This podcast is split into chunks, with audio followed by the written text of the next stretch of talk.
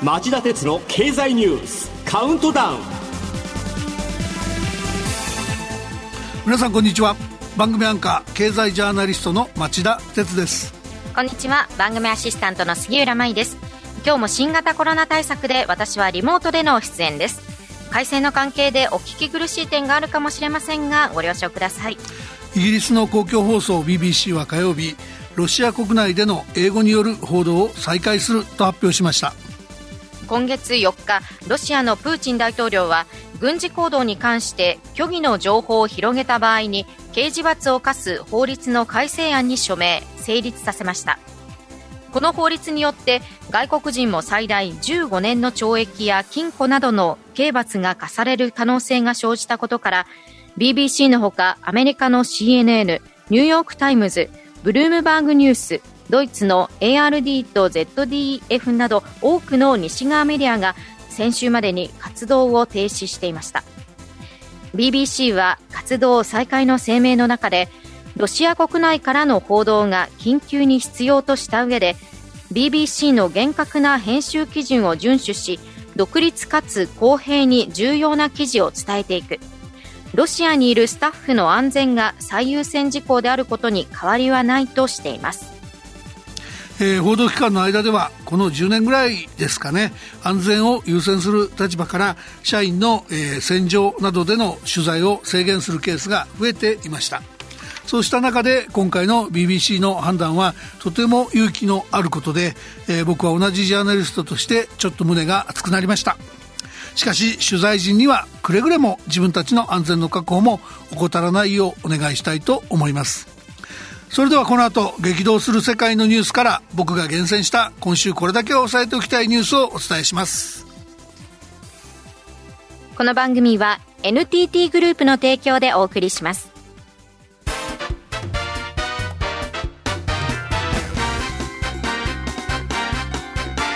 町田鉄の経済ニュースカウントダウンロシア軍のウクライナ侵攻から昨日で2週間が経ちました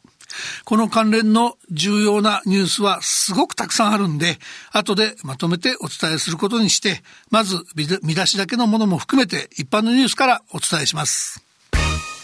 月曜日、オーストラリアのモリソン首相が記者会見、東部に新たな原子力潜水艦の基地を建設すると発表。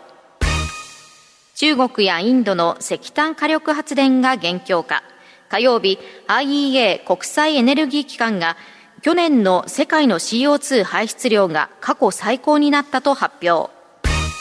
水曜日内閣府が去年の10月から12月の実質 GDP 成長率の改定値を発表。年率4.6%増と速報値より0.8%の下方修正に。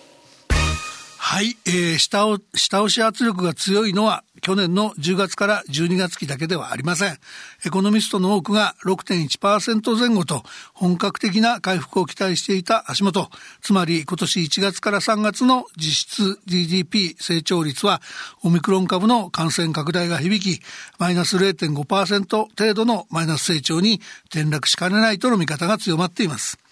さらに今週になって日本経済を取り巻く環境の激変が浮き彫りになってきました。ロシア軍のウクライナ侵攻や G7 諸国の制裁に伴い化石燃料や鉱物資源、穀物価格の急騰が顕在化。4月以降、企業業績や個人消費が大きく落ち込んでも不思議はない、そういう状況になっています。水曜日の韓国大統領選で当選した保守系野党国民の力のユン・ソクヨル氏が昨日記者会見、膝を突き合わせて取り組む必要があると日本との関係改善に意欲を示す。えー、ユン氏の発言を受けて岸田総理も昨日の参議院予算委員会で首脳間の意思疎通は重要だ具体的な政治日程も考えていきたいと早期の会談に意欲を示しました今朝、早速二人は電話会談し、両国関係の改善に向けて協力することを確認したそうです。今日午前、中国の全人代が6日間の日程を終え閉幕。予算は国防費が7.1%増と去年の6.8%を上回る軍拡予算に。一方、経済成長はプラス5.5%と IMF 予測の4.8%を上回る高めの水準に設定。昨日新たに確認された新型コロナウイルス感染者は6万1155人と先週の木曜に比べておよそ9000人減少。ただ、福井、福島など15の県では感染者が増加。えー、以上、重要な一般ニュースでした。ここからはロシア軍のウクライナ侵攻に関係の深いニュースを9本、カウントダウン形式でお伝えします。まず、第9位のニュースです。火曜までにロシア事業の見直しを公表した日本、アメリカ、ヨーロッパの企業がおよそ200社に。これはアメリカのエール大学の集計によるもので、32年前の冷戦終結の象徴だったマクドナルドも850の店舗を一時閉鎖しています1990年の1月モスクワにマクドナルドの1号店が開業した時ロシアの人々は店に入るために何時間も並び旧ソ連の鉄のカーテンで阻まれていた西側の文化に初めて触れて冷戦終結の喜びを分かち合ったと言います。そのマクドナルドをはじめとして金融制裁で資金の回収が難しくなったことからユニクロも方針転換。事業の一時停止を打ち出しました。日本、アメリカ、ヨーロッパの企業がロシア事業から相次いで撤退していることは、プーチン政権が決して認めようとしないウクライナ侵攻の悲惨さをロシア国民に連想してもらう機会になるはずです。昨夜のロシアメディアの報道によると、プーチン大統領はロシアの事業の停止や、えー、ロシア事業の停止や撤退を判断した外資系企業の資産を差し押さえる検討に入ったといいます。もう本当にこれ無茶苦茶な話ですが、プーチン大統領の焦りが浮き彫りになっていると思います。8位のニュースはこれです。水曜日、ゼレンスキー大統領が新たな動画を公開。ウクライナ南東部の都市マリウポリの産科病院をロシアが空爆と非難しました国連の発表ではウクライナからの避難民は火曜の時点で200万人を超えたといいますえー、一体なぜロシア軍は日々エスカレートし、言語道断の非人道的な攻撃を繰り返しているんでしょうか？CIA アメリカ中央情報局のバーンズ長官は火曜日、アメリカ議会の公聴会で、その原因はプーチン大統領が誤算に苛立っていることにあるという分析を披露しました。誤算っていうのは当初は首都キエフを2日以内に制圧する想定だったが、およそ2週間経ってもキエフを包囲できてないことだと言います。戦況が期待通りでないことにプーチン氏は怒り不満に思っている。民間人の犠牲を無視してウクライナ軍を打ち破ろうとするだろう。えー、今後数週間は、えー、むごいものになると、えー、さらなる攻撃の激化に対する懸念の表明もありました。まあ、このバーンズ証言の、えー、議会証言の審議も、藪の中だといえば藪の中なんですが、えー、最後の民間人の犠牲を無視するとか、今後数週間は無ごいものになるといった予測は、もう外れてほしいなと思います。7位のニュースはこれです。ロシアのウクライナ軍事侵攻から2週間、両国の外相が初の会談も進展なし。ロシアのラブロフ外相とウクライナのクレバ外相は昨日トルコ南部のアンタルヤで会談しました。会談後記者会見したクレバ外相は24時間の停戦を提案したがロシア側の合意は得られなかったと述べました。6位のニュースはこれです。ロシア。早ければ来月にも債務不履行か。日曜日アメリカの格付け会社ムーディーズ・インベスターズ・サービスはロシア国債を再度格下げし投機的から非常に投機的に引き下げ。見通しはネガティブとしました。町田さん、ロシア国債は本当にデフォルト、債務不履行になるんでしょうか？可能性高いって言いますかね、その一信用リスクをやり取りするようなマーケットでは、来月にもロシアが正式なデフォルトに陥ってもおかしくないと言われてます。で、もっと言うと、そのエコノミストの間ですけども、外国人投資家への利払いを停止していることを理由に、すでに事実上のデフォルトだっていう評価もありますよ。へどうしてそんなことになってるんですか？やっぱりなんつっても G7 の経済制裁強化が効いてるということだと思います。うんそれはあのロシアの銀行、国際的な資金決済網の SWIFT から締め出したことが原因ですか？あもちろんそれも一つですけど、もっと大きいのは G7 が中心になって、ロシア中央銀行の外貨準備を凍結したことだと思います。ロシアは、えー、今日の状況を予測していたのか、2014年のクリミア半島の併合以来、外貨準備高を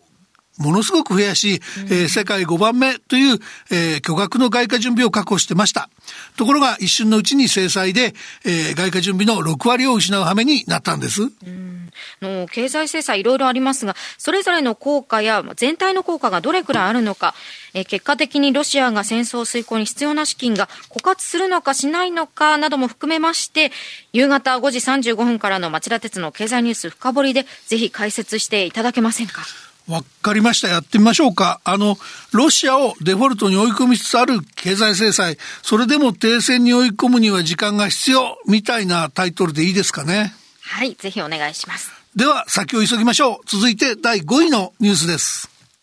ポーランド経由でヘルメットや防弾チョッキを提供へ。日本政府は火曜日の閣議で、ウクライナに防衛物資を支援することを決定しました。今回は日本が従来の政府方針を変更して防弾チョッキとヘルメットの提供に踏み切っただけでなく長年紛争地に武器を送らないことを原則としてきたドイツやスウェーデンフィンランドも方針を転換して殺傷能力のある武器の供与に乗り出した。こういうことが特色になっています。4位のニュースはこれです。中国の習近平国家主席がロシアへの経済制裁に反対を表明。習主席は火曜日フランスのマクロン大統領やドイツのショルツ首相とウクライナ問題をめぐってオンライン協議を開催アメリカ、ヨーロッパ、日本のロシアに対する経済制裁に反対を表明しました。えー、今年1月から2月の中国の貿易統計の話ですが、中国の対ロシア貿易の総額は去年の同じ時期に比べて4割近くも増えました。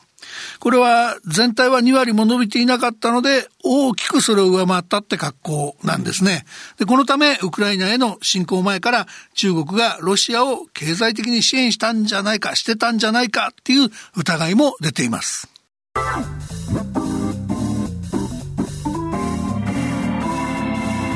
町田鉄の経済ニュースカウントダウン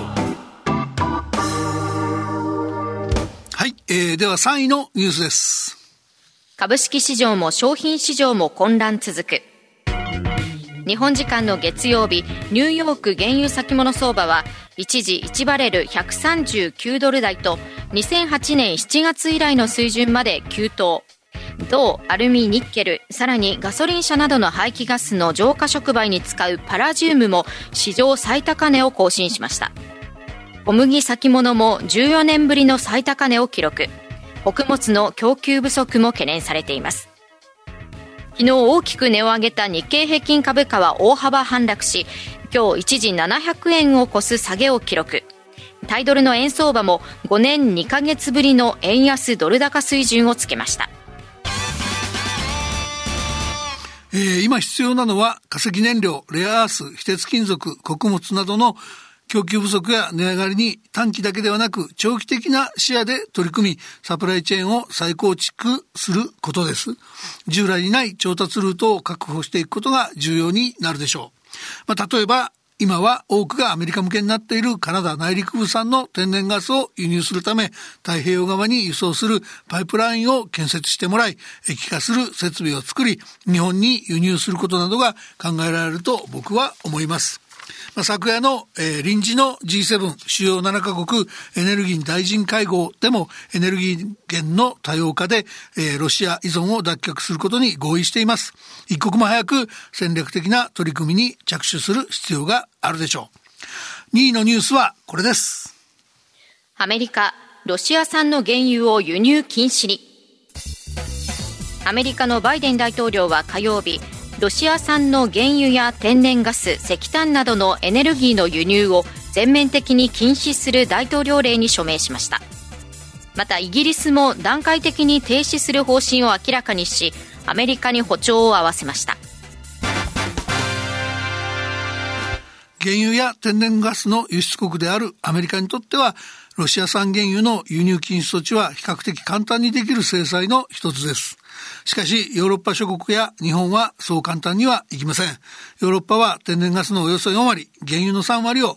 日本は原油のおよそ4%、LNG、液化天然ガスの8%をロシアから輸入している現実があるからです。まあ、3位のニュースでも指摘したように抜本的なサプライチェーンの強化の一環として、えー、取り組むべき問題だと僕は思います。さて、いよいよ今週第1位のニュースです。ロシア、原発や核施設への攻撃を繰り返す。ロシア軍はこれまでに閉鎖済みのチェルノブイリ原子力発電所のほか、稼働中の南東部のザポロジエ原発を制圧。ウクライナの原子力規制当局は、北東部にある第2の都市ハリコフの核物質を扱う研究施設もロシア軍の攻撃を受けたと発表しています。仮にザポロジエ原発やチェルノブイリ発電所で起きた騒ぎがロシア軍による意図的な攻撃だったとすれば、これはロシアも批准している国際法、ジュネーブ条約第一追加議定書違反です。うん、そうでなかったとしても原発の周囲で戦闘活動を行うなど歴史的な暴挙であり、まともな指導者が命ずる行為とはとても考えられません。本当に信じられませんよね。私も怒りやら不安で心が苦しくなりました。他国からの攻撃を想定しなければならないということになると、これからは原発を脱炭素電源としては使えないっていう国がたくさん出てきてもおかしくないような話ですよね、この話は。はい、なので、えー、今夜11時からの町田鉄の経済リポート深掘りで、将来に影を落とす問題も含め、じっくり掘り下げてみるべきだと思います。ゲストには原子力発電と核軍縮の権威、長崎大学教授で日本経済研究センターの特任研究員でもある鈴木達次郎さんをお招きするつもりです。ぜひお聞きください。以上、町田さんが選んだ今週の重要な政治経済ニュースでした。町田哲郎経済ニュースカウントダウンこの番組は NTT グループの提供でお送りしました。この後5時35分からの町田鉄の経済ニュース深掘りは先ほど番組の中で町田さんが紹介したようにロシアをデフォルトに追い込みつつある経済制裁。それでも停戦に追い込むには時間が必要と題してお送りします。それでは5時35分に再びお耳にかかりましょう。さようなら。